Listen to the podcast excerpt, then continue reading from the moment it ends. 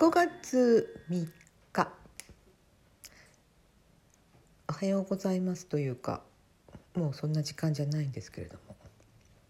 これから仕事なので仕事前にちょっと収録させていただきます。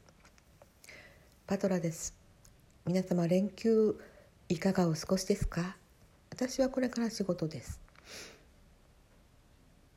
仕事前にその道路際の木で木にの下に行っていたらなんかちょっとおかしな言い方ですね。